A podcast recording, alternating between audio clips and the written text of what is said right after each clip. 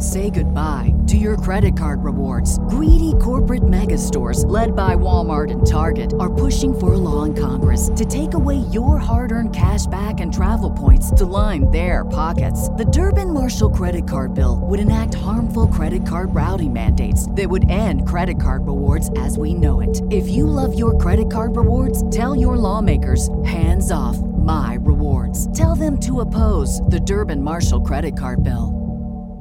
What's the easiest choice you can make? Window instead of middle seat? Picking a vendor who sends a great gift basket? Outsourcing business tasks you hate? What about selling with Shopify? Whether you're selling a little or a lot, Shopify helps you do your thing, however you cha-ching. Shopify is the global commerce platform that helps you sell at every stage of your business. From the launch your online shop stage to the first real-life store stage, all the way to the did we just hit a million orders stage? Shopify's there to help you grow. Whether you're selling scented soap or offering outdoor outfits, Shopify helps you sell. Wherever and whatever you're selling, Shopify's got you covered. Sign up for a one dollar per month trial period at shopify.com slash try. Go to shopify.com slash try now to grow your business, no matter what stage you're in. Shopify.com slash try. All we can be sure of is this. Zach Berry and Grayson Weir are hashtag not, not committed. committed. I'll have a good train wreck.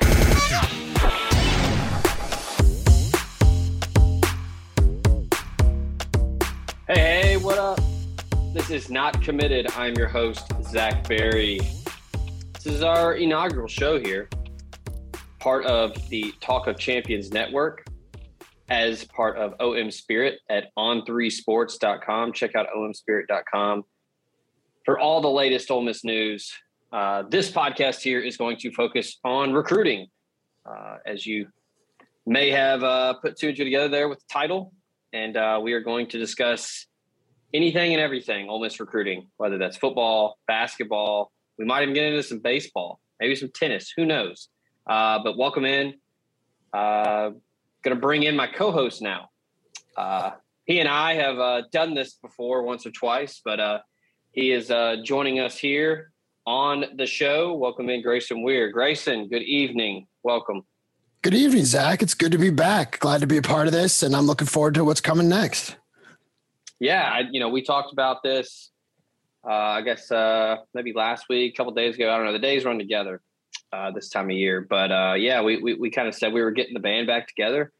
Um, so this is uh, this is going to be fun. So uh, we're here to talk recruiting, and uh, no no better place to start uh, than uh, the uh, saga that is Jaxson Dart, the uh, former U S C transfer quarterback, or I should say former U S C quarterback, now in the transfer portal, uh, a native of Utah, a, uh, a awfully talented quarterback. He uh, got in the portal January tenth, um, and uh, Ole Miss was quickly uh, within his sights, reached out.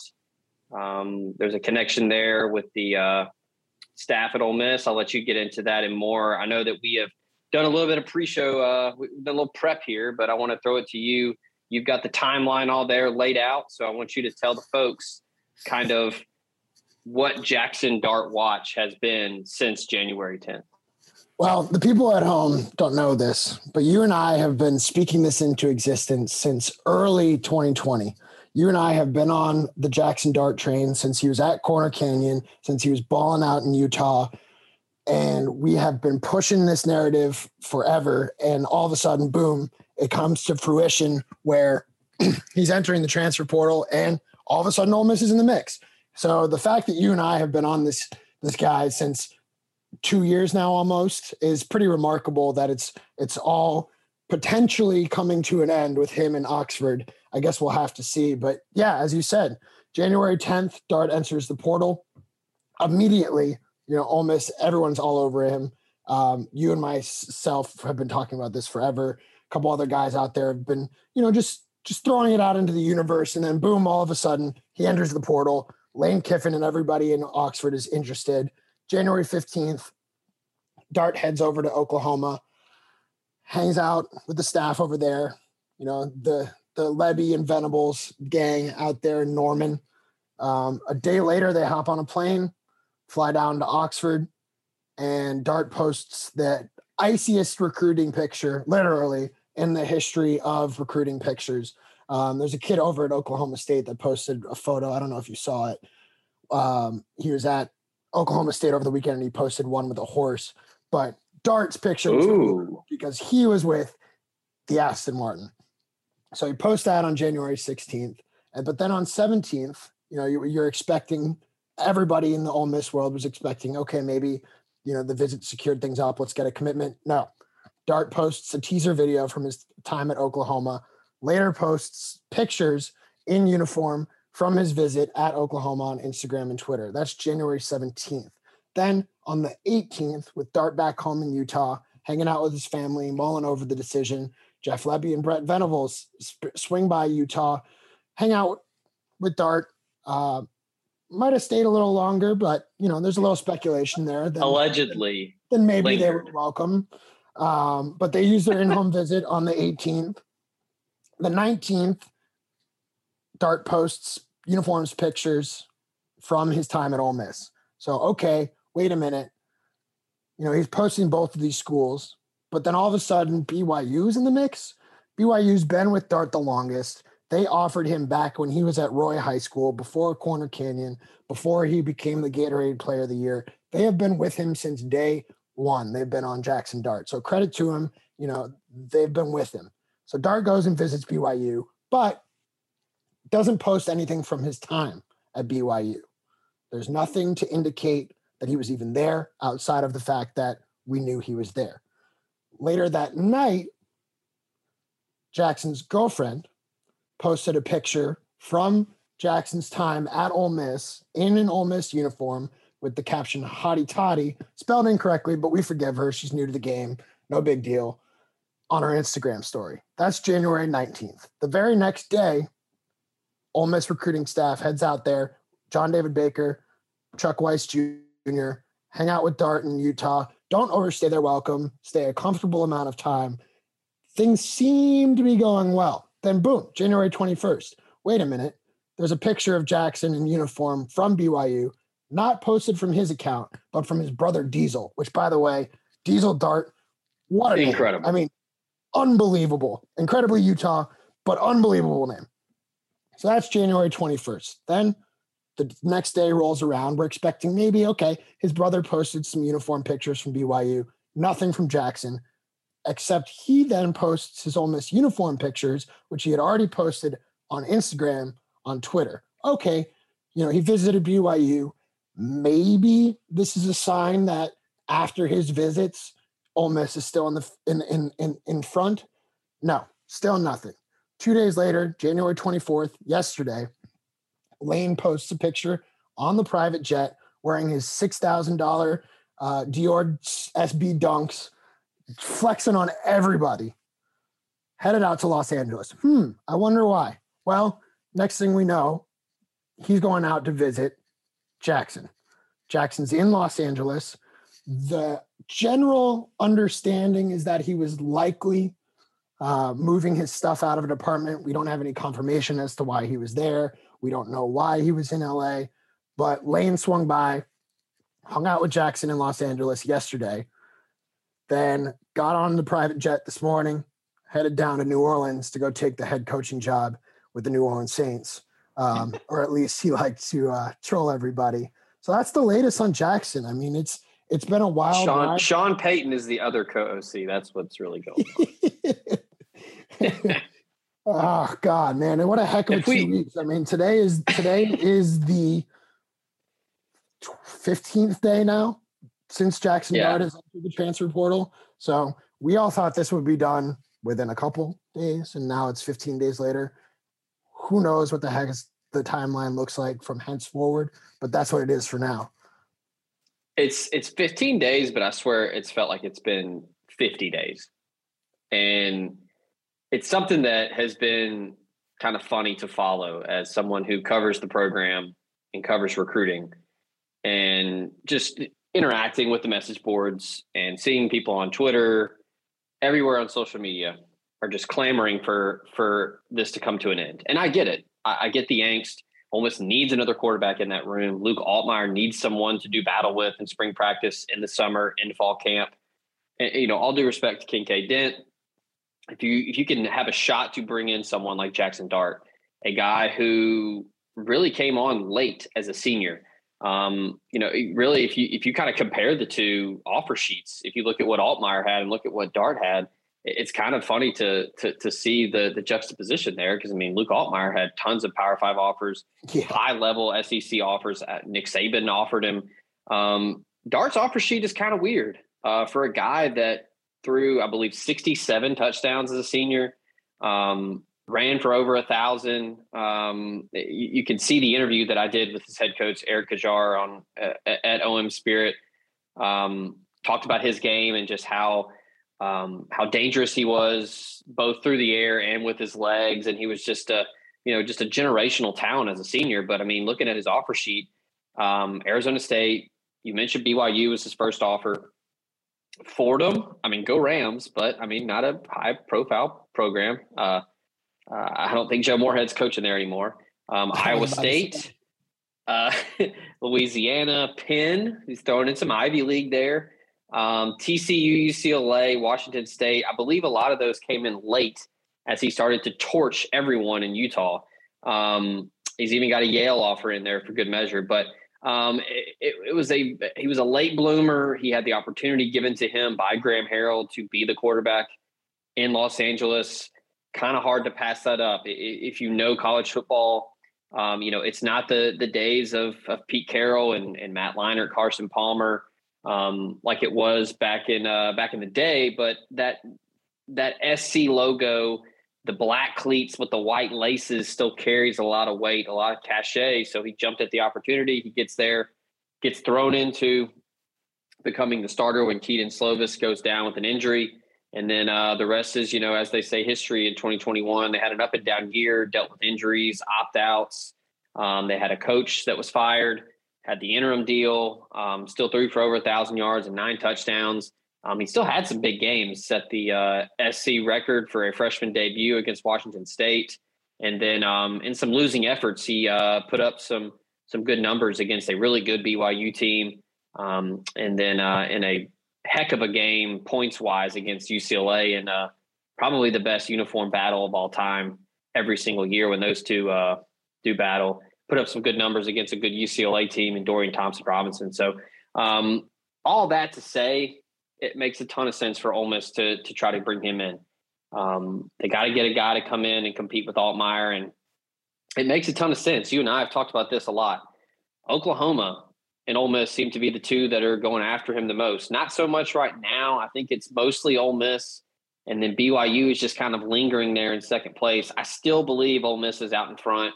Um, people keep asking what the holdup is. We really don't know. Um, you and I have talked to several people around this recruitment, whether that's in Oxford, um, around Jackson, or out in L A. People don't know.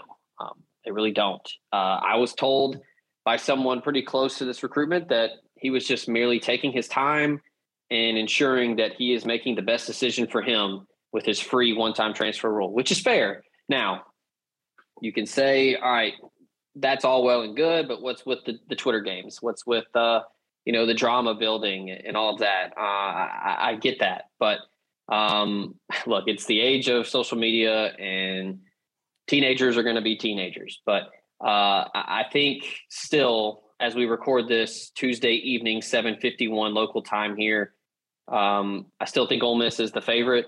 Um, I haven't heard anyone back off of that, um, and I don't think you have either. No, I can I can say the same. And and you have to remember, you know, you can you can wonder about all the Twitter games and the back and forth and what is the holdup.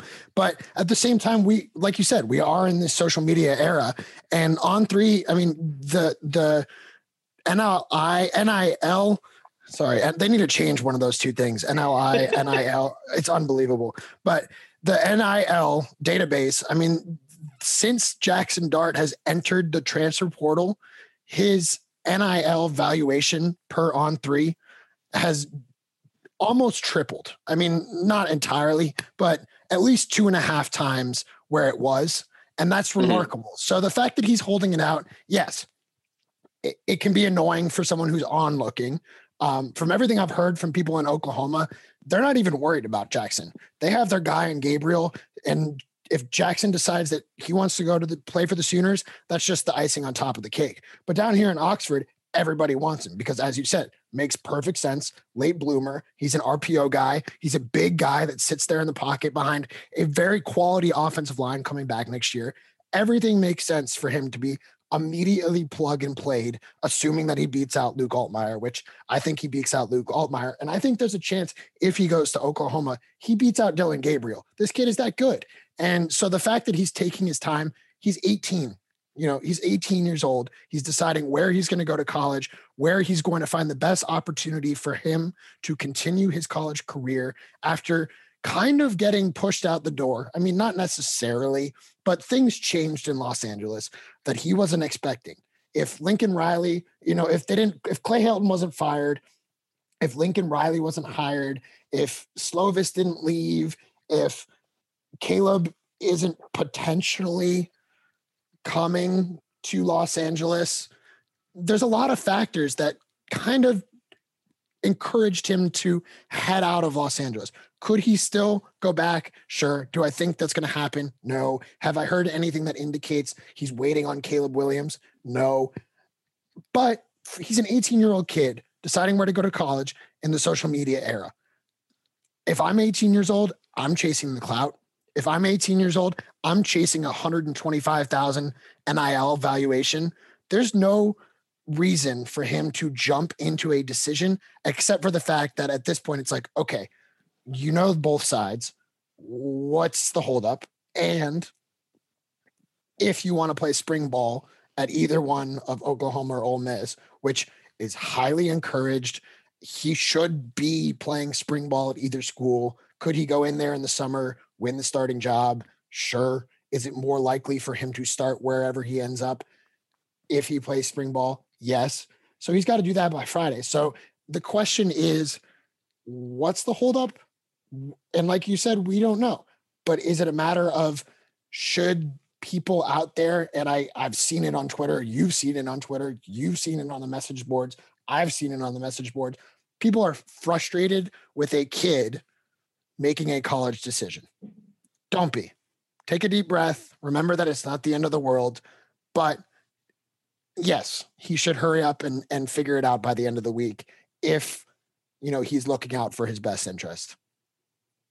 Yeah, it, it could just be the case that this is a guy that's not a fan of syllabus week, I guess. Uh, first week of class exactly. is going on right now. Um, he's got till Monday. Monday is the Uh, thirty-first, if you want to double check me on that, I believe that is correct. That is the last day to add or drop courses uh, with instructor exemption uh, at Ole Miss. And I believe it is the exact same at Oklahoma. And I, I have not looked at B Y U's academic calendar, but who are we kidding? These are student athletes who uh, you talked about the N I L valuation. They bring a lot of money to these programs, so they can find a way around it. But like you said, if he wants to be involved in spring practice and he wants to compete, um, you saw the Ole Miss football Twitter account already put out a video with Nick Savage. The players are back. They're working out.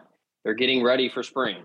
Um, if, if he wants to get there and start competing, probably needs to, to get a move on and make a decision. Um, You mentioned the N I L valuation, just some numbers here, some specific numbers that our very own Ben Garrett put up at O M spirit dot com on the message board there uh, earlier today. Um, so four weeks ago, his N I L valuation set at fifty-six thousand. Right now, it is all the way up at one twenty-five. So his valuation has risen by fourteen point five thousand dollars, a thirteen percent increase.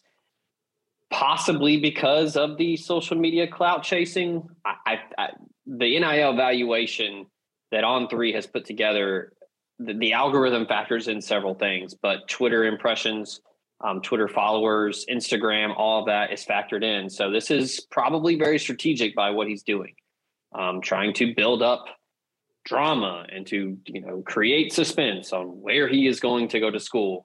Um, I put in my prediction for him on the sixteenth to pick Ole Miss because after his official visit, that was multiple days in Oxford. They went to the basketball game. They hung out with current players. Uh, he and Michael Trigg will get to in the uh, second segment of the show.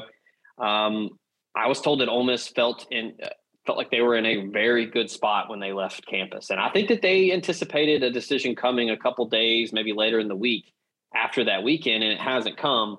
But again, you and I are both hearing the same things on everybody at Ole Miss still feels confident. Um, Lane Kiffin had the last in-home with him. Uh, I, I don't know if Kalani Sitake is going to have an in-home visit. I don't know if B Y U is realistic here. Um, but if, if, as we record this right now, Lane Kiffin has had the last word and he went to see him.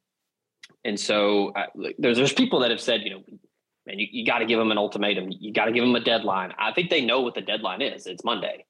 So I, I don't know when a, when a decision is going to be made. There was uh, Scott Schrader of We Are S C told me yesterday that he thought that a decision was coming soon. Um, and, and look, that, that wasn't something that he didn't ask Jaxson. Jaxson didn't tell him. Um, I, when I spoke with Dane Stevens, who is a former S C staffer that is now joining the staff at Ole Miss, um, he told me, you know, contrary to all the Twitter games, uh, both Jaxson Dart and Michael Trigg are, are soft-spoken kids. They don't do a lot of chatter. They, they don't talk a ton. They keep things close to the vest. Um, you could say that that's kind of contradicting uh, because of what they do on, on social media. That's fair. Um, but look, I mean, again, I think it's just two teenagers that are trying to decide what they want to do for the next two to three years to prepare themselves for the N F L.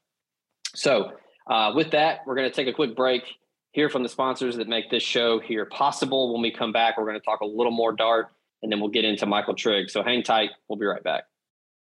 This podcast is brought to you by Lamar Yard, Oxford's indoor, outdoor restaurant, bar, and entertainment space on South Lamar in Oxford.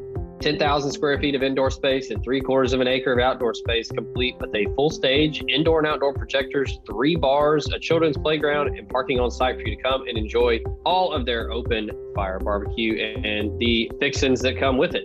And now you can contact Lamar Yard and ask them about their catering and private event rental options, perfect for that next big celebration and or the Grove party in the fall, or if you want to inquire about doing some catering in the spring for Ole Miss baseball. They are your quintessential family and pet-friendly venue, and they look forward to hosting you soon. Check them out at lamar yard dot com. Football season is back at Ole Miss. As we all know, we are rolling in to the end of the twenty twenty-one season. And if you want a place for clever dishes and captivating cocktails, look no further than So Wild in South Lamar. Chef Erica and her committed team of food and beverage enthusiasts are bringing top-notch cuisine and libations to you six days a week. Whether it's happy hour three to six, fresh squeeze margaritas, ramen, two-for-one Moscow mules, all of that and more, the best and brightest, in-house or via curbside pickup. Check them out, sola oxford dot com, or call them at six six two, two three eight, three five zero zero and place your order today. The show also brought to you by Memphis restaurateur Kelly English and his restaurant group in Memphis, Tennessee. The renowned chef and his team are offering nationwide shipping and virtual cooking classes with Cooking with Kelly. You can learn more about the nationwide shipping at iris e t c dot com, and you can also book a virtual cooking class online at table twenty-two dot com slash iris. Kelly English Restaurant Group in Memphis, Second Line Restaurant Iris, and the Magnolia House down on the coast in Biloxi. The show is also brought to you by Cherokee Valley Golf Course in Olive Branch, Mississippi. Get on over, see Cody Allen and the rest of the crew take on their challenge of the wide plush zoysia fairways and large championship Bermuda greens. They've got two putting greens to hone in your game with the flat stick, a driving range, and a chipping green to tighten up that short game. Book a tee time online at olive branch golf dot com or give them a call at six six two, eight nine three, four four four four.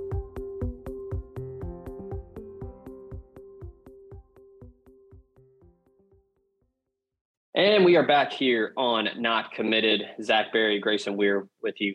Talking Jaxson Dart, talking Michael Trigg, transfer portal. We are on Dart Trigg watch, as we have jokingly referred to it as, but look, that's what we've been doing for the past two weeks. Um, last thing here on Dart before we move on to Trigg, um, and we'll probably, if and when a decision is made and it's for Ole Miss, we will get into a more deep dive of their game, but you joked about how you and I have tried to, you know, speak this into existence. We were big fans of his when he was at Corner Canyon and he started to light everybody on fire and blew up on the recruiting trail. And then we were watching him at S C, you know, pack twelve after dark. We would stay up and watch S E play. And once he got to where he was under center and was making things happen, it was a ton of fun. And here we are now, possibly seeing Jaxson Dart in Oxford. If you had to give me just a brief synopsis of what Ole Miss fans could expect from him under center, doing battle with Luke Altmyer in the red and blue, what does he bring to that quarterback room? The biggest thing that Jaxson Dart brings to a quarterback room is physicality. I mean, this dude is bigger than you would think, you know, just based on the fact that he doesn't look it on the field because he's standing out there with, you know, guys that are significantly bigger than him, but he's six three, two ten. I mean, that's bigger than Matt Corral. And he runs similarly to Matt Corral in that not necessarily he's as elusive or as quick, but in that he's a downhill runner. So if, if you're getting in his way, don't, because you're going to get run over. And you can look at we, uh, that B Y U game in particular. They were down on the goal line, probably around the five or six yard line, and he took an R P O to the right side, ran over a linebacker, like put this man in the turf, stood straight up and walked into the end zone. He's just a absolutely vicious, physical runner. And that's not even getting into his arm. This kid has a cannon. And so if you look at his numbers, I mean, he spent his first three years at Roy High School out in Roy, Utah. I don't really know much about Roy High School. I don't know anything about Roy, Utah, but I can tell you that Jaxson wasn't very good his first couple of years. I, and, and, and I say that a little bit facetiously because he still put up numbers, but nothing compared to what happened when he burst onto the scene as a, onto the scene as a senior. You know, freshman year, he was forty-eight, forty-seven, forty-eight percent completion percentage, threw more picks than touchdowns. Not great, but fine. You're a freshman, no big deal. Sophomore year, he was an all-region player. So again, very good, but still nothing that you would really want to grab and, and pull into your program as the immediate starter. You know, completed less than sixty percent of his passes, had eighteen touchdowns, eight picks. Great, fine, okay. Had one hundred yards rushing on fifty-two carries, fine. Junior year, he was all-region again, started to pick things up. This is when he kind of came into his own. sixty-five percent uh, completion percentage, two thousand four hundred forty yards, twenty-two touchdowns, eight picks. That's when you start to kind of realize, okay, this kid can find the deep ball. He's going to get, you know, his guy the ball that that needs to have the ball.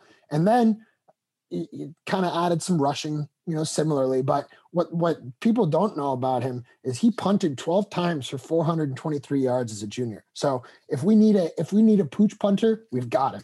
But anyway, that's beside the point. Senior year, Ag Brown is gone. So there you go. Exactly. Senior year, bursts onto the scene at Corner Canyon, transfers to Corner Canyon, takes over for Zach Wilson, completes sixty-seven percent of his passes, led the nation with four thousand six hundred ninety-one passing yards, set a state record with, like you said, sixty-seven touchdowns, and had only four interceptions. Let me say that again. sixty-seven touchdowns, four interceptions. That's bananas.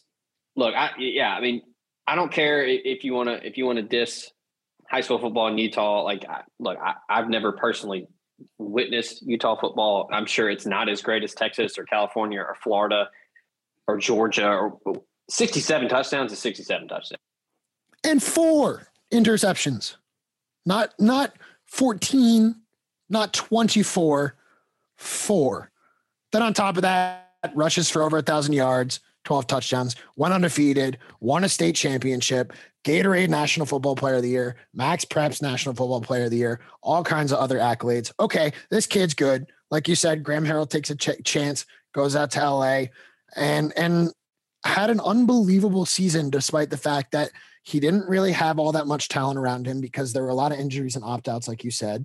He's a true freshman who didn't really have all that much experience against top-level Texas, Georgia, you know, even California competition, and still balled out. So the fact that he could come to Oxford and immediately plug into that quarter spot, he's an asset the second he gets on campus. He runs hard. He plays hard.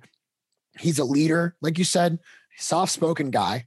Doesn't say a lot, but when he does, it means a lot. So he's an instant impact in the locker room Everybody likes him. Nice kid. I've never met anyone from Utah that was mean. Um, and he can ball. So the fact that he's, you know, could step into an offense that runs the R P O, which he was familiar with. Graham Harrell and Chuck Weiss do not run super different offenses. Are they exactly the same? No. Do they have a lot of similarities? Absolutely. So that would be an incredible addition to a team that could could instantly become a competitor like they were this year. You know, with Jaxson Dart under, behind center, depending on how much they run the shotgun versus under center, right? They could win nine, ten games again. It's a very realistic situation. Do I think that they could do it with Luke Altmyer? Eh, maybe. Okay. But with Jaxson Dart, nine or ten wins is a very realistic possibility. And that's an exciting thought, as you know, everybody knows at this point. And, and, and look, we buried the lead here. Whoever is, is, is the quarterback for Ole Miss in twenty twenty-two, they're going to have an absolute dude in the backfield with them. And Zach Evans, the transfer, former mm-hmm. five-star, On three consensus five-star from T C U. He is going to be paired up with Kendrell Bullock, a guy that was stuck behind Henry Parrish Junior, Snoop Connor, Jerry Neely, but a athletic, explosive runner in his own right. And then you throw in the freshman Quinshon Judkins. I am extremely high on him. The uh, five A player of the year, five A state title game M V P for Pike Road, undefeated. Um, I think he is going to be a guy that Ole Miss fans know and love for years to come. I think his game fits exactly what Ole Miss likes to do, running the football with the spread run game. Um, but yeah, I mean, to close the book on Jaxson Dart and, and people that are worried about what Caleb Williams is doing and how that affects what Jaxson Dart does. Again, you and I have both been told Caleb Williams' decision has no direct effect on him. And, and like you said, the head coach and the offensive coordinator that he committed and signed signed to play with are both gone. Clay Helton's no longer in L A, and Graham Harrell is no longer there. He is now in Morgantown at, with, with Neil Brown at West Virginia. So, it, sure, it's possible because literally anything is possible. Kevin Garnett taught us that, for him to go back to L A. I don't see that happening. I, I still think that Lincoln Riley is going to get his man in Caleb Williams. It's just a very convoluted Just it, the transfer portal is is bonkers right now. So I, I don't really think you need to really bite your nails and worry about what Caleb Williams is doing. As we record this earlier today, there were some rumors about Wisconsin getting into the mix. you, you and I both kind of shook our head at that. We we don't really understand it. There's a, a family connection with a with a potential hire that Paul Chris is making that could pique his interest. But again, I, I just think that it makes too much sense for Jaxson Dart. He's, again, like you said, he's only a true freshman. He can come to Ole Miss. He can, I mean, he's a guy that you could certainly plug and play with Lane Kiffin, with Charlie Weis Junior, with John David Baker, a guy that recruited him to U S C with Graham Harrell. He's very familiar with him. And as we segue into the second part of the show, John David Baker is also responsible for getting one Michael Trigg to go all the way out to L A from Tampa, Florida, the four-star tight end. Look, we, we talked about physicality with Jaxson Dart. And look, before the before the injury, Michael Trigg was probably on pace to have a say in making a freshman All-American team. Um, the, the guy is an absolute menace. Uh, talk about how athletic he is. Uh, he was a two-sport guy. He averaged over twenty-two points a game in high school. Uh, he played guard at six four, two thirty. uh, I mean, that's scary. I, I didn't play high school basketball, but I don't remember guys that were six four, two thirty bringing the ball before. Um, I mean, absolutely turned heads in spring ball and summer fall camp when he was at S C. He was a dude that was going viral constantly with um, yards after the catch plays that he would make in practice, and then really kind of um, – burst onto the scene in a game against Colorado. He had a long touchdown. Uh, I don't know if it made the Mossed on Him segment on uh, E S P N with Randy, but um, he absolutely on somebody's head, caught a touchdown pass, and kind of everybody was, okay, whoa, th- this kid's good. Um, but yeah, I mean, got into the portal a couple days after um, Jaxson Dart, I believe they announced on the same day, but got into the portal uh, a couple days officially later. But I mean, just an absolute freak. Uh, I've said that he reminds me a ton of Evan Ingram, but he's bigger. Um, he's heavier. Um, also, I believe a couple of an inch or two taller. Um, but Alabama, Auburn, Florida, Florida State, Georgia, uh, Kentucky, L S U, Miami, Michigan, North Carolina, Notre Dame, Ohio State, Oklahoma State. Ole Miss was after him out of high school. Oregon, Penn State. I mean, the list goes on and on with the offers that he had coming out of high school.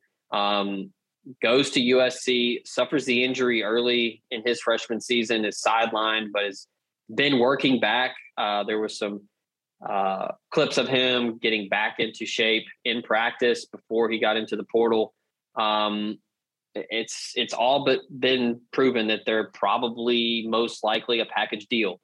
Um, Mister Trigg, I, I know that we've talked about him a lot over the past couple weeks, but his game, what I've said my piece about it on the show with Ben.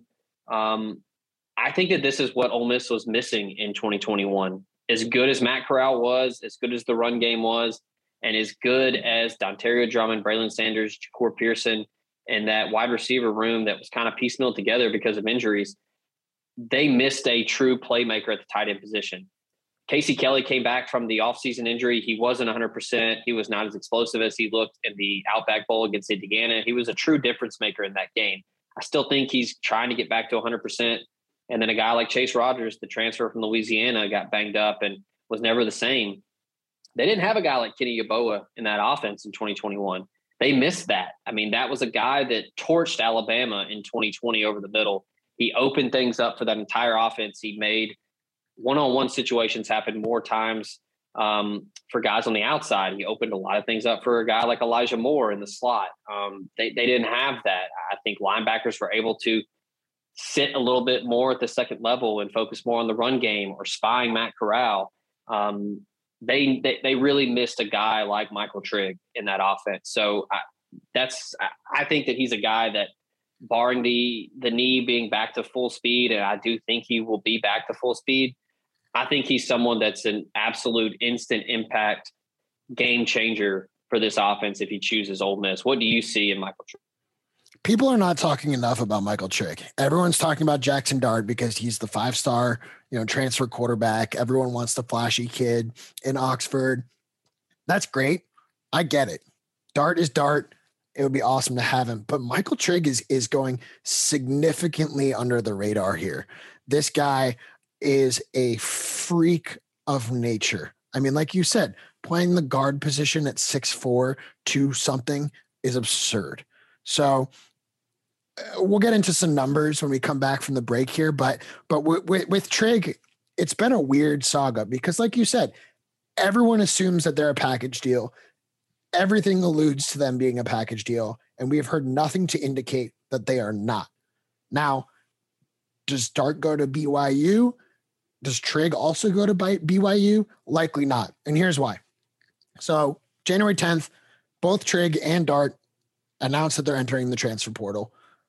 You know, the timeline for them actually getting into the portal was a little bit different, but January fifteenth, they both head over to Oklahoma. Later that day, on January fifteenth, in Norman, Trigg posts a video, which was very lit. Shout out to Oklahoma's video team. It was a really great video. And later pics from the trip on both Instagram and Twitter.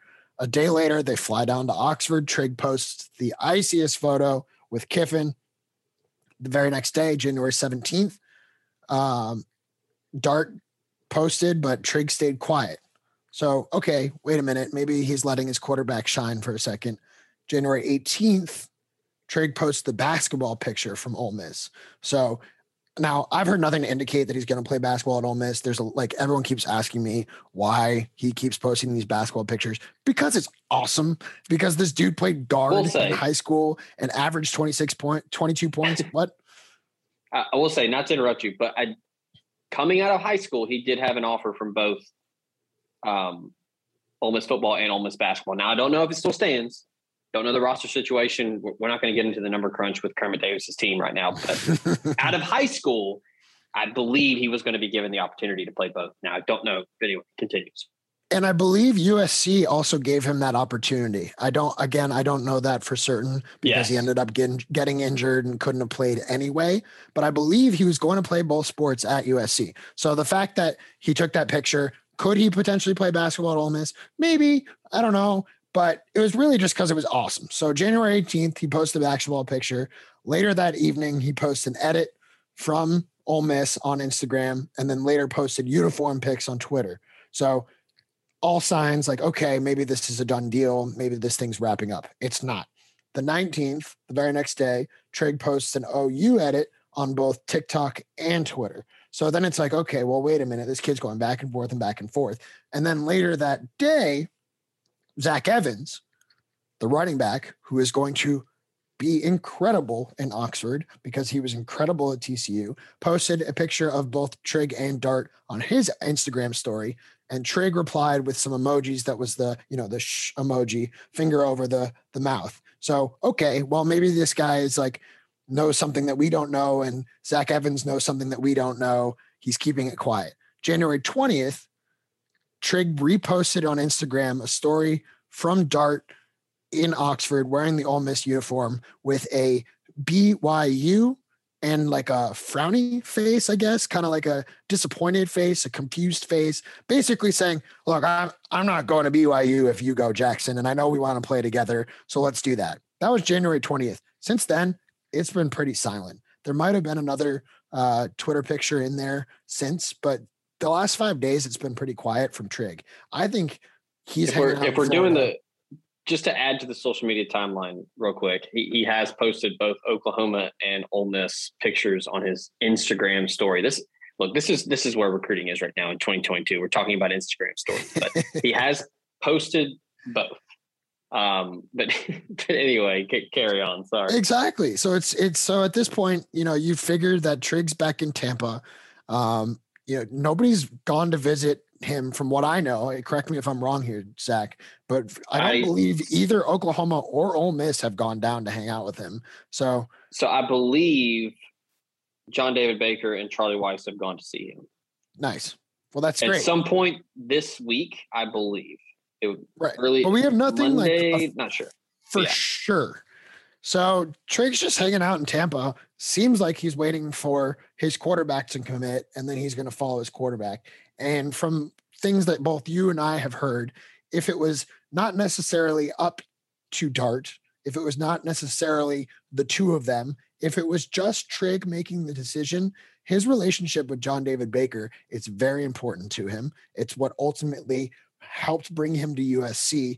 And if it was up to just him, which it doesn't seem like it is, obviously he and Dart are communicating, but if it was up to just Trigg, it's my guess that he would already be in Oxford. But again, that's just speculation based on his relationships with both uh, J D B at U S C and Ole Miss. So that's a timeline for Trigg, and we'll kind of get into his numbers when we come back. Yeah, real quick, another break to hear from the sponsors that make Not Committed possible for you to listen to us break down Twitter and Instagram on the uh, Dart Trigg watch, because that's really all we can do right now because no one really knows as we play the waiting game. So hang tight. We'll be right back with more on Michael Trigg. Podcast brought to you by Protection Unlimited Incorporated, the Mid-South's leader in commercial and residential alarm security. Wayne Lowry and his team have been serving the greater Memphis area and North Mississippi for fifty plus years and would love to get your business and or family protected today. They offer cutting-edge security for your home or business with video surveillance options, and they're monitoring twenty-four seven, three sixty-five. You can reach them via phone at nine oh one, seven five four, six five one zero or email them at info at protection unlimited dot com. Podcast also comes to you thanks to Bluff City Advisory Group, Memphis's leading team of finance professionals. They can provide advanced assistance with financial planning, pension and qualified plan support, and business and estate planning strategies. Former Ole Miss Rebel and founding partner Ben Still, along with his elite-level customer service team, make it their goal to help you meet the ongoing demands of your financial needs. Learn more about them at bluff city advisory dot com. Podcast brought to you by the Berry Home Team. You're ready to sell and make the most net profit from your home. Call Stacy and Rick Berry today. They will lead you through the process from property assessment, repairs, staging, and putting that sold sign in your yard. Both have earned the multi-million dollar club member status, and they would love to assist you today. in your real estate ventures. Call them nine zero one, four eight one, six four two zero or nine zero one, four six one, six four two one. After you have talked to the Berry Home Team, you can talk to Saddle Creek Title, another proud sponsor of the show. They're the Mid-South's leader in client-focused, innovative closing solutions. Neil Hanna and his team are more than just a real estate closing firm. They are dedicated to going the distance to ensure the ease and growth of your real estate business. Find more information at saddle creek title dot com or call them nine zero one, seven five three, one six zero zero. Show brought to you by Davis McCord State Farm. If you're looking for good neighbor service and surprisingly great insurance rates, look no further than Davis and his team. They are your one-stop shop in Alabama, Arkansas, Tennessee, and Mississippi for the service you deserve at the price you want. So stop looking around. Give Davis a call. He is ready to help. nine zero one, seven five five, six one one zero and get your surprisingly great rates today. Like a good neighbor, State Farm is there.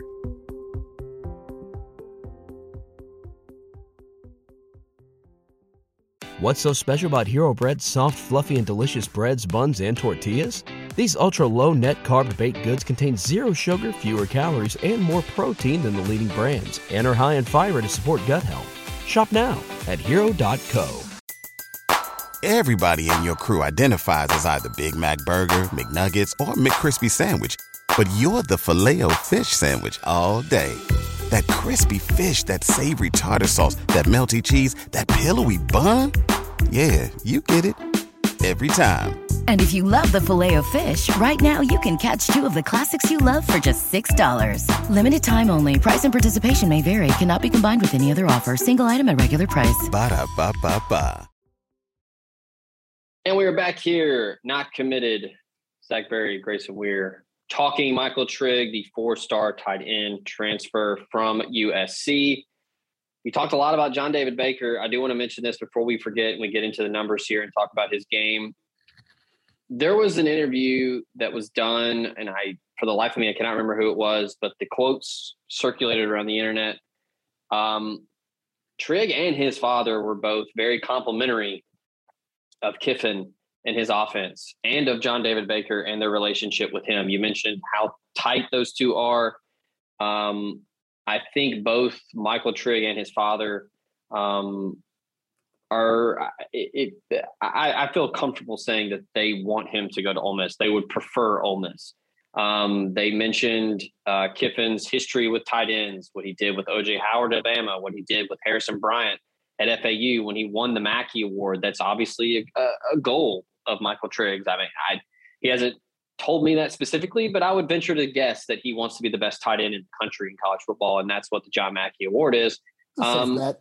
Uh, yeah, so th- they know what is potentially at stake here with Charlie Weis Junior and Lane Kiffin in an offense together with the tight end. And I think that that was something that when they were comparing the two programs, looking at what Jeff Lebby did when he was at Ole Miss, and they didn't really incorporate the tight end much this year. Now, again, personnel, they had some limitations, but Kenny Yeboah had a great year in twenty twenty. And then twenty twenty-one, I, we don't really know specifics on how much of the play calling was up to Lebby or up to Kiffin. If it was more Lebby this year, um, they didn't really work or incorporate the tight end a ton. So I think that that might have knocked Oklahoma down a peg because they obviously want their son to be in an offense where he can showcase his, his skill set. Um, talking about his skill set, we talked about the uh, the frame and uh, how athletic he is, being a two-sport guy, but just the brief time that we saw him at U S C, what did you see from him uh, as as what he could do as a uh, wide tight end in, in an Ole Miss offense? Well, August nineteenth, twenty twenty-one, I wrote something that said, U S C freshman tight end Michael Trigg is an absolute freak of nature and cannot be tackled.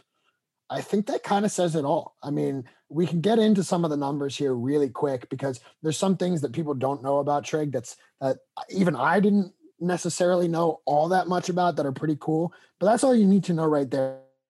He's an absolute freak of nature who cannot be tackled. Period, the end. I mean, you put that in any offense, great.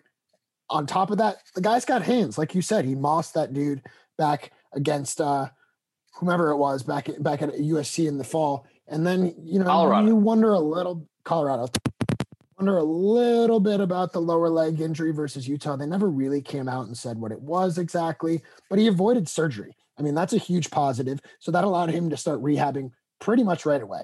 So you figure he's going to be back at full strength. And when you look at his full strength numbers in high school, this dude is insane. So, so freshman year didn't really do much. Sophomore year played both ways as a tight end and a defensive end. Actually had a better year um, as a defensive end with twenty tackles, nine for loss, five sacks. So this dude is lighting dudes up on the defensive side of the ball. Meanwhile, on the offensive side of the ball, turns over as a junior. He played quarterback, tight end, running back, and defensive end. People don't really talk about that enough with him. As a junior, he played quarterback at six foot four, you know, six foot three, two hundred twenty, whatever he is. He played quarterback in basically a wildcat system, but he had eighty-two catches for one thousand two hundred thirty-two yards and sixteen touchdowns as a tight end. As a quarterback, he completed twenty-four of thirty-nine passes for two hundred forty-two yards, added one hundred ninety-six yards rushing with five touchdowns. And then you know, move over to the defensive side of the ball, and he had eighty-three tackles. So this guy was literally not coming out of the game.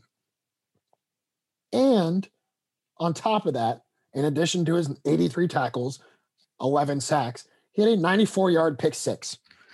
I mean, have you ever seen a defensive end go ninety-four yards for pick six? No. That's awesome. Turns around, senior year, starts to focus mostly on the offensive side of the ball, had thirty catches for five hundred eighty-six yards, had a little bit of personnel issues there where nobody could really get him the ball, but he's an unbelievable athlete. Seven catches, one hundred nine yards in four games at U S C before being carted off with the lower leg against Utah. And this dude can ball. I mean, I've never, I can't even, I mean, I'm racking my brain here. I can never, I cannot think of an instance where a defensive end also played tight end, quarterback, and running back. That just goes to show he is an absolute freak of nature who cannot be tackled. I rest my case. Again, we talk about the importance of having someone to stretch the field, someone to uh, the defense has to account for at that position. And I, I I'm on record several times saying that Ole Miss missed that in twenty twenty-one. Um, I think it would have certainly helped as it would have helped later in the year when Corral was hampered by the ankle injury and he wasn't as mobile and as dangerous with his legs. It would have helped to have that safety valve, that, that check down, that security blanket at the tight end position to uh, kind of mirror him when he's moving in the pocket and getting out and you can dump it off to him. Um, Cause a lot of times they were having to use the running back to chip and to help with blocking. Um, as they were shuffling the offensive line around. So you didn't really have an outlet at, at, at the running back position to dump it off to. They So they, they didn't really have that.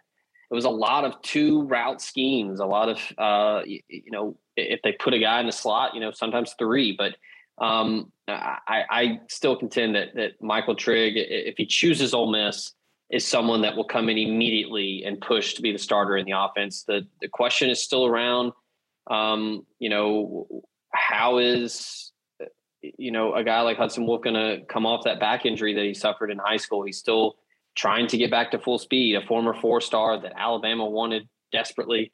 Um, Tennessee had him at one point, and, um, you know, he had some big-time offers coming out of high school, but he's just not one hundred percent. And, and he is someone that has that skill set to stretch the field. But if he can't do it, you got to go get someone, and that's what Ole Miss is trying to do and bringing him in. So, um, again, you, you said that people aren't talking about him enough, and I do think that you know, different position, quarterback, college football, N F L, it's a quarterback game. Um, quarterbacks make the world go round. They, they they get you that extra one, two, sometimes three wins with their play. And Jaxson Dart is certainly a guy that has that skill set. He has the arm talent. He has that it factor that you want. You mentioned how players loved him when he was at U S C. I mean, he was a, a favorite in the locker room. Um, I think a lot of people were were – we're sad to see him leave when he chose to get in the portal. So um, two guys that I think could really take this team almost to another tier in twenty twenty-two, which is crazy to say when you lose, you know, one of the best quarterbacks to ever come through the program and a team that just won ten regular season games for the first time ever and got to another Sugar Bowl. I mean, that's just crazy to think that they could possibly potentially on paper, the ceiling could be higher with the addition of these two. So Um, again, Dart Trig Watch is, is ongoing. It is eight twenty-seven p.m. Central Time right now. There's still no finality there, but um, radio I, I silence. Think, yeah, I, I don't know. People keep asking if I know when it'll happen. I don't. Um, again, the the the quote unquote deadline is the thirty-first. I think that they obviously know that. Um, but again, it's just seems like it's just two teenagers trying to make a really tough decision. I mean, this is their future. Um, I would venture to guess that they both want to play in the N F L, and, and this is a big moment in that trajectory to get to the next level. So they got to make that decision that they feel is best for them. Um, I, as we close up here, um, anything else that, that we've missed um, in, in terms of their recruitment? Um, I, I still don't think B Y U is in it much at all. I, I think they're lingering. Again, it was a day trip. You look at what he did at Oklahoma and what he did at Ole Miss. Oklahoma was a day and a half trip. Ole Miss was a two-day trip. He did he did the song and dance at all three places. But again, I think the B Y U thing was more just, hey, it's down the road. I'll take my brother Diesel. We'll go over there, take some cool pics, and uh, that'll be that. So I think it's more real at Ole Miss. I, I honestly haven't heard much out of Oklahoma lately for either. Um, And and just to, to add to the equation of how real the Sooners are, they did get a commitment from a twenty twenty-three quarterback. So um, obviously that is one Jackson Arnold, who still has his senior year to play, but uh, that just adds another person into that quarterback room that will eventually be there um, on top of Dillon Gabriel and Nick Evers. And then I think they have two other scholarship quarterbacks that are on the roster already. I don't know their names, but um, yeah, I, all signs point to Ole Miss. It's just a matter of if, um, or, or not, excuse me, not if, but when. Um, so do you have any final thoughts on uh, the saga that is Dart Trig? No, I, that sums it up really well. If you look at it on paper, for Jaxson Dart to go from a power five starter at one of the most high profile teams in the country to a clipboard holder who's redshirting in Norman, Oklahoma, doesn't really make any sense. Do I think he could go in there and beat Dillon Gabriel? Sure. Do I think that Lebby expects his guy from U C F to be the starter? Yes. So on paper and from everything we've heard, I have no reason to believe that Michael Trigg and Jaxson Dart will not be playing in powder blue and red next season. All right. That's going to do it for the inaugural episode of Not Committed. Uh, if and when this finally pops, um, I, I, I look, I'm not going to say if anymore. When it pops, I do think that they're both going to make a decision before the thirty-first in order to get enrolled and to be eligible for spring practice. We will do an emergency pod. We will break it down. We will get you all of the breakdowns that you want and that you need uh, to talk about how they factor in to the quarterback room and the tight end room in Oxford. Um, I still anticipate them to pick Ole Miss at this point. Um, at this stage of this recruitment, haven't heard anything to push me off of that. No so, reason to uh, believe otherwise. Yeah. So when it happens, like I said, we will get you an episode. We will talk about it. Uh, Grayson and I, or I'd be lying if I said we aren't itching to talk about it, because we've uh, we've been breaking it down since they took the official visit, and all signs pointing to them ending up being Rebels. So thanks to you, the listener. Thanks to the sponsors that make the show possible.